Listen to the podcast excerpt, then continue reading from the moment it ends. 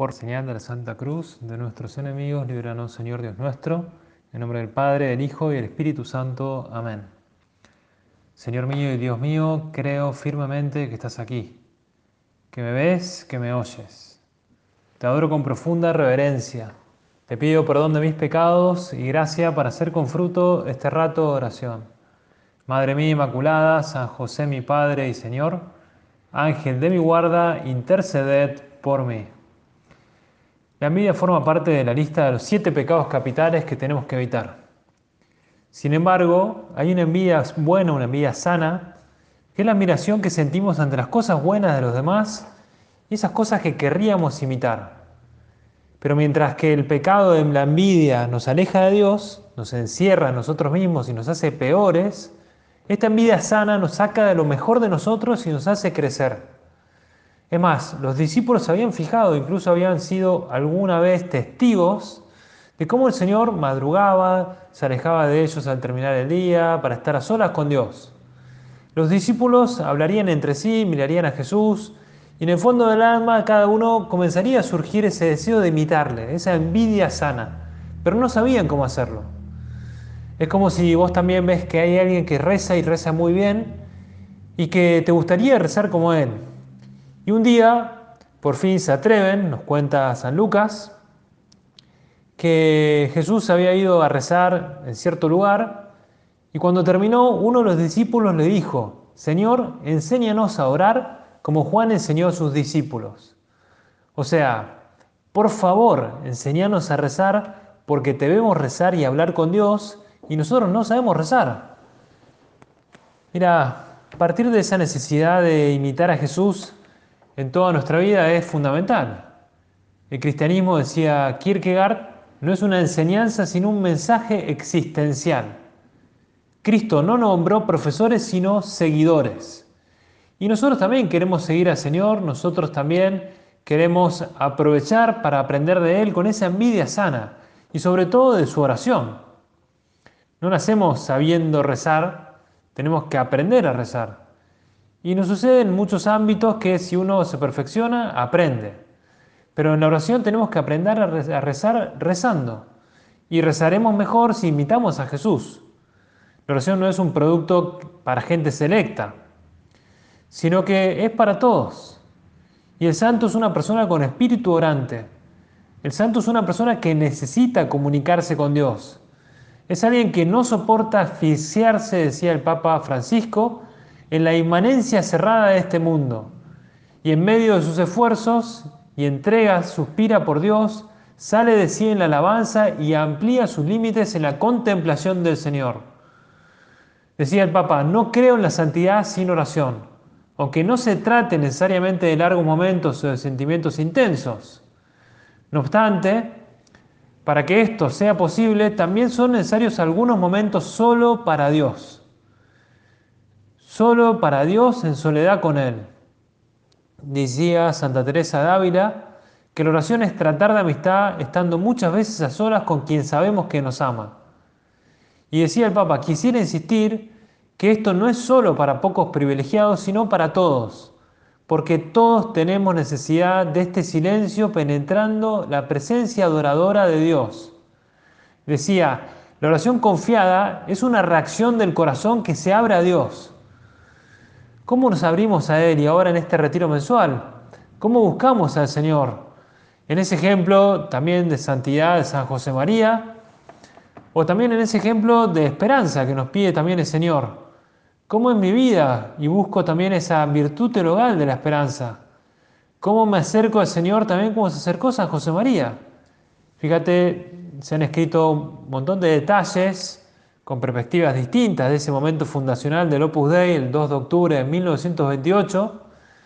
San José María estaba empezando un retiro espiritual, un ejercicio espiritual en la casa central de los Paules, en la calle García de Paredes, el domingo 30 de septiembre de 1928 e iba a durar hasta el 6 de octubre.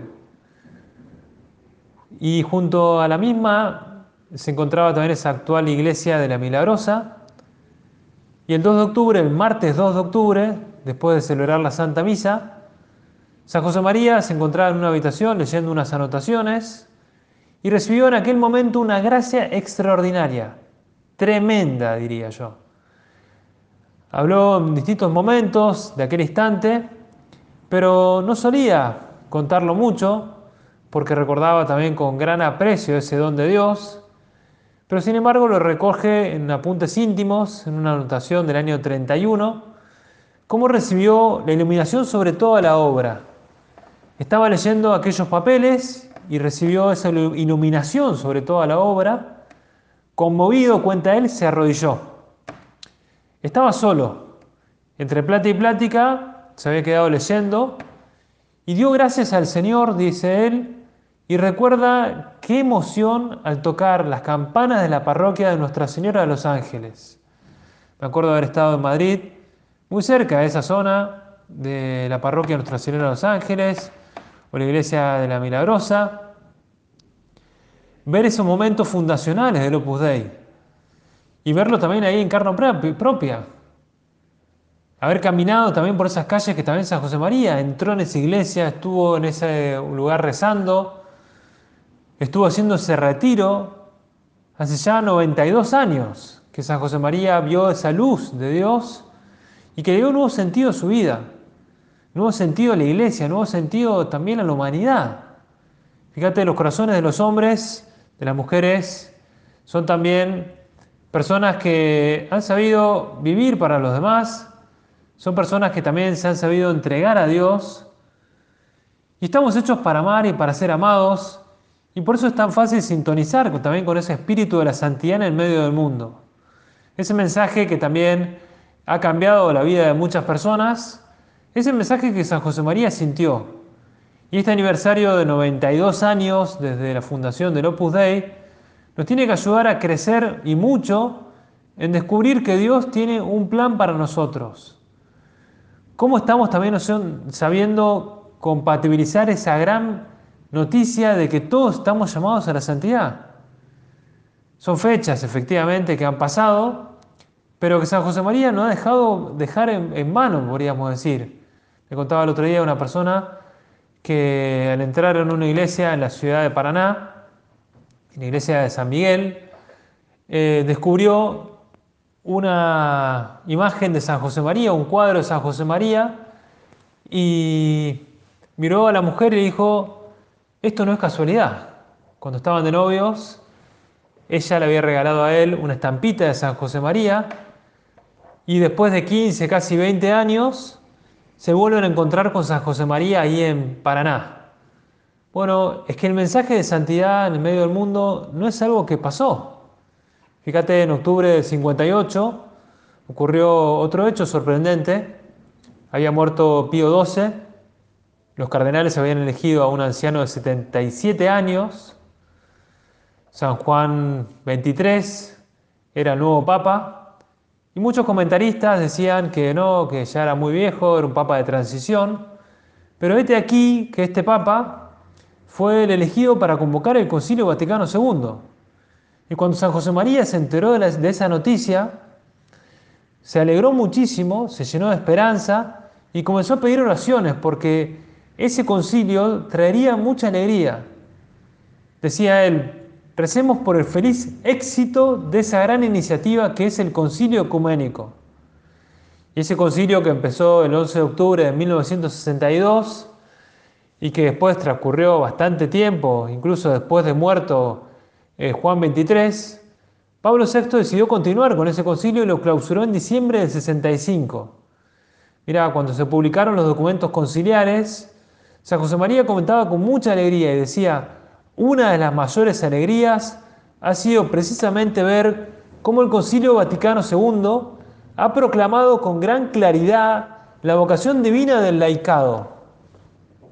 Y sin jactancia alguna, debo decir que por lo que se refiere a nuestro espíritu, el concilio no ha supuesto una invitación a cambiar, sino que por el contrario ha confirmado lo que por la gracia de Dios veníamos viviendo y enseñando desde hace tantos años.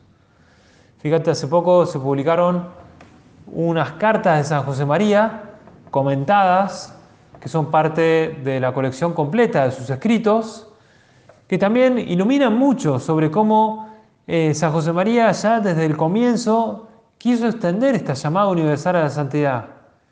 Y resulta fácil imaginarnos también cómo eh, agradecería San José María al Señor al ver esa constitución dogmática de la Lumen Gentium. Todos los fieles de cualquier estado o condición son llamados a la plenitud de la vida cristiana y a la perfección de la caridad, que es una forma de santidad que promueve, aún en la sociedad terrena, un nivel de vida más humano. Y desde aquel 1928, fíjate, la llamada universal a la santidad ocupa un lugar espectacular, un lugar central en la vida del fundador del Opus Dei. Y lo decía él, la santidad no es para privilegiados. A todos llama el Señor. A de todos espera amor. De todos estén donde estén, de todos, cualquiera que sea su estado, su profesión o su oficio, porque el Opus Dei es joven, muy joven, apenas tiene 92 años, apenas ha cumplido 70 eh, años acá en Argentina, y ese 26 de junio, que es el aniversario del nacimiento al cielo de San José María, sucede para darnos tranquilidad de que el mensaje sigue y todavía hoy, en 2020, queremos también alegrarnos con esa alegría de la santidad en medio del mundo. Ojalá podamos ver y vivir ese 2 de octubre de 2028, 100 años del Opus Dei. Porque el Opus Dei todavía es muy joven, es algo nuevo. Y es algo que hay que ofrecer al mundo de hoy. Es algo que el mundo de hoy también necesita. Por eso, fíjate, San José María en esa predicación subrayaba constantemente la primacía de la vida interior sobre la actividad organizativa. Y decía San José María que estas crisis mundiales son crisis de santos. Y decía incluso que el Opus Dei es una organización desorganizada, porque está todavía, veremos, está armándose.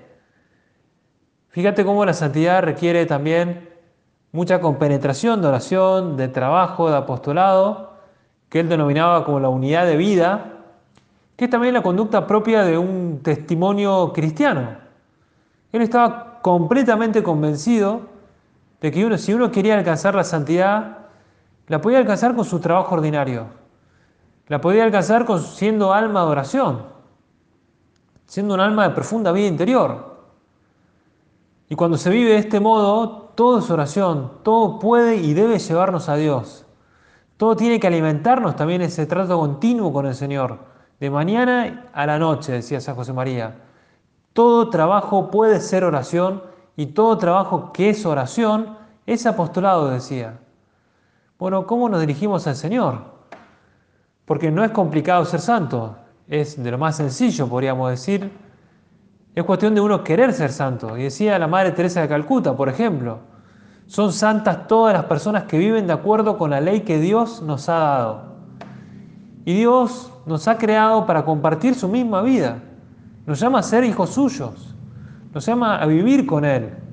Nos llama a ser suyos, podríamos decir con Juan Pablo II. Quiere que todos seamos santos.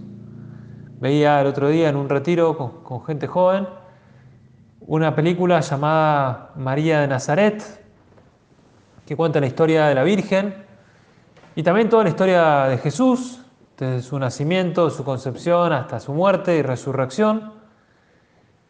Y la verdad que llama la atención cómo también los seguidores de Cristo también tenían sus defectos, pero también querían encontrarse con Dios. Y esa es la voluntad de Dios, nuestra santificación, decía San Pablo. ¿Cómo busco yo al Señor y cómo me doy cuenta de que Dios necesita santo? Si uno va al shopping acá de la Ribera, en, en Santa Fe, y le pregunta a la gente si quiere ser santa, muchos te van a decir que no, que quieren ser un tipo normal o una mujer eh, chapada a la antigua, si querés, pero normal. Y es que el mensaje de Dios no ha sido entendido todavía. Y es normal que muchos todavía no entiendan qué es la santidad en el medio del mundo. Y que para ser santo, en primer, lugar, hay que desearlo. No basta con un deseo simplemente, ¿no? Ya me gustaría, quizá más adelante.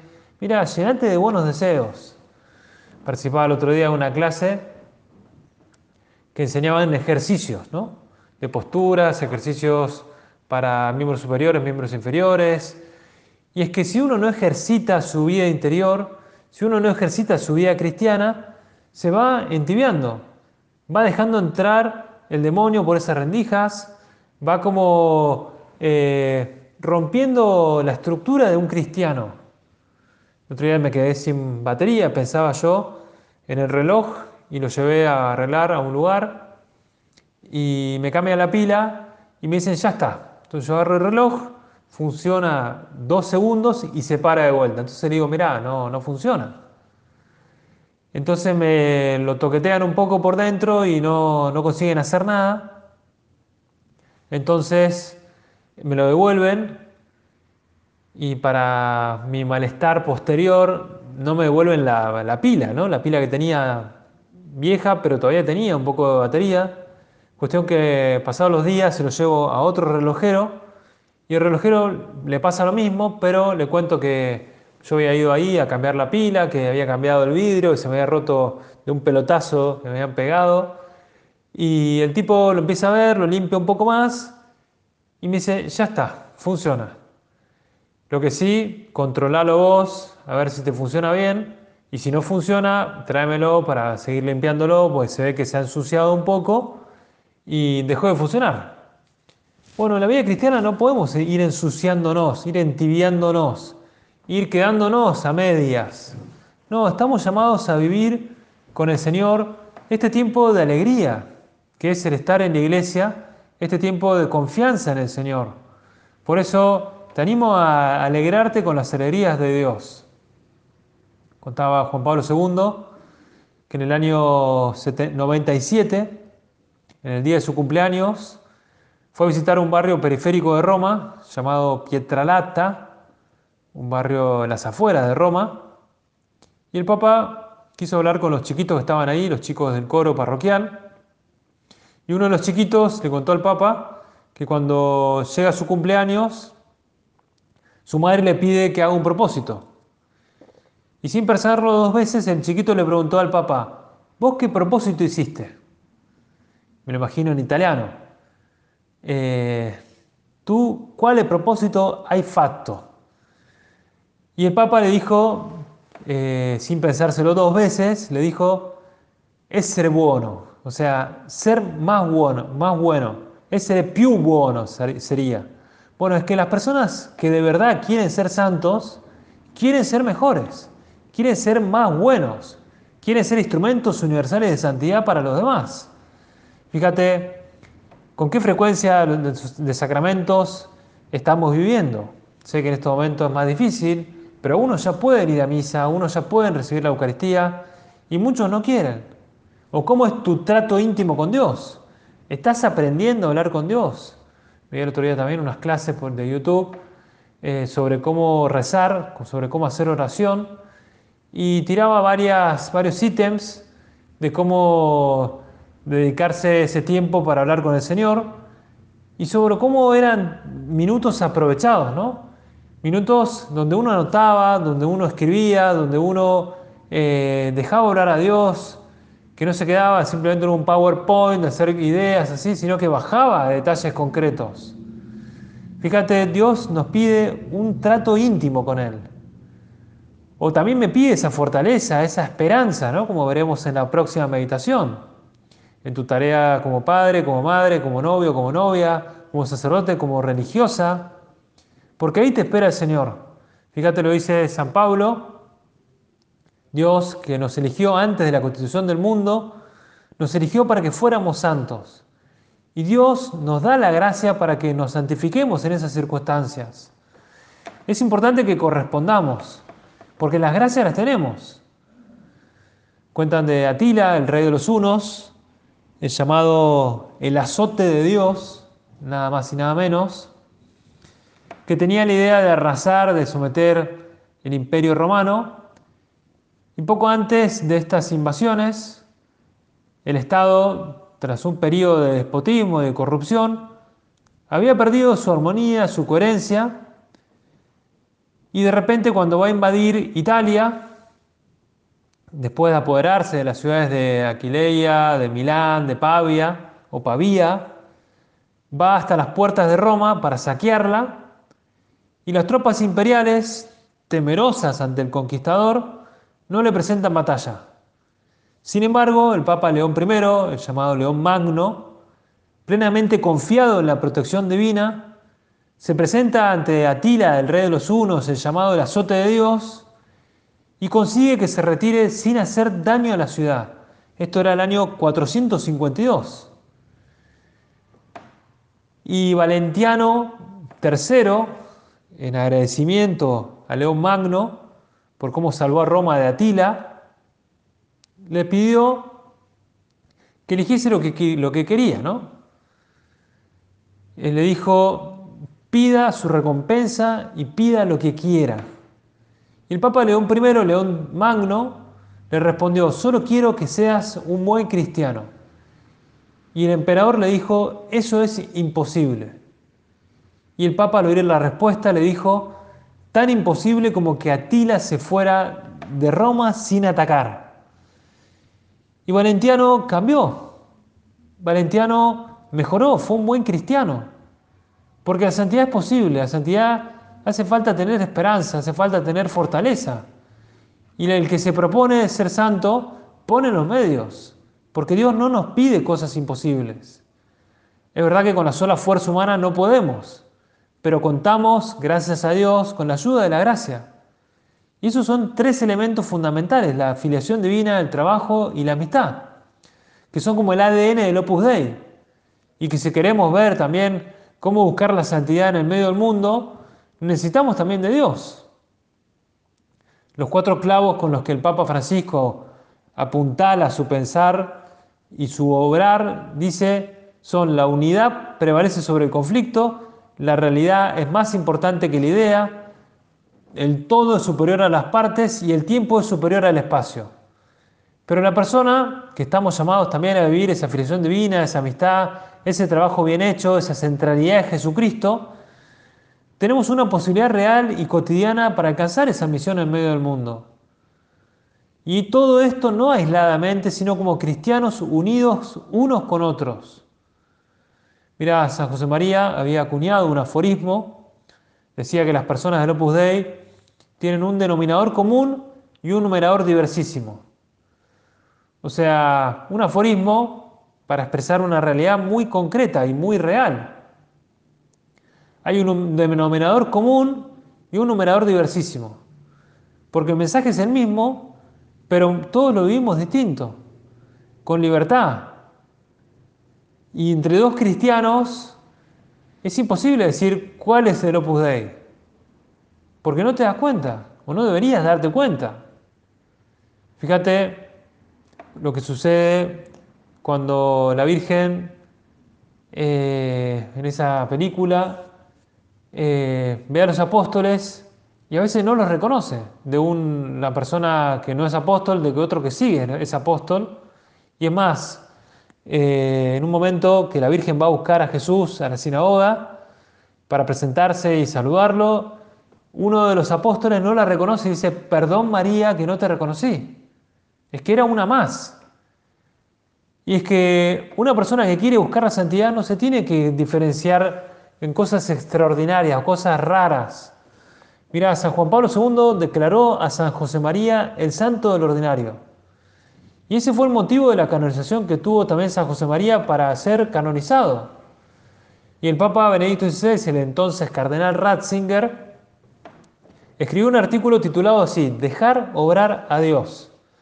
Y entre otras cosas decía, conociendo un poco la historia de los santos, sabiendo que en los procesos de canonización se busca la virtud heroica, podemos tener casi inevitable un concepto equivocado de la santidad, porque podemos pensar, esto no es para mí. Yo no me siento capaz de realizar virtudes heroicas, o es un ideal de demasiado alto para mí. Y en ese caso la santidad estaría reservada para algunos grandes solamente. Tendríamos una idea equivocada de la santidad, una concepción errónea que ya fue corregida. Y esto, decía Benedicto XVI, me parece un punto central. Un punto central que el propio San José María supo explicarlo. Porque la virtud heroica no quiere decir que el santo sea una especie de gimnasta de santidad. o que realice ejercicios inesequibles para personas normales.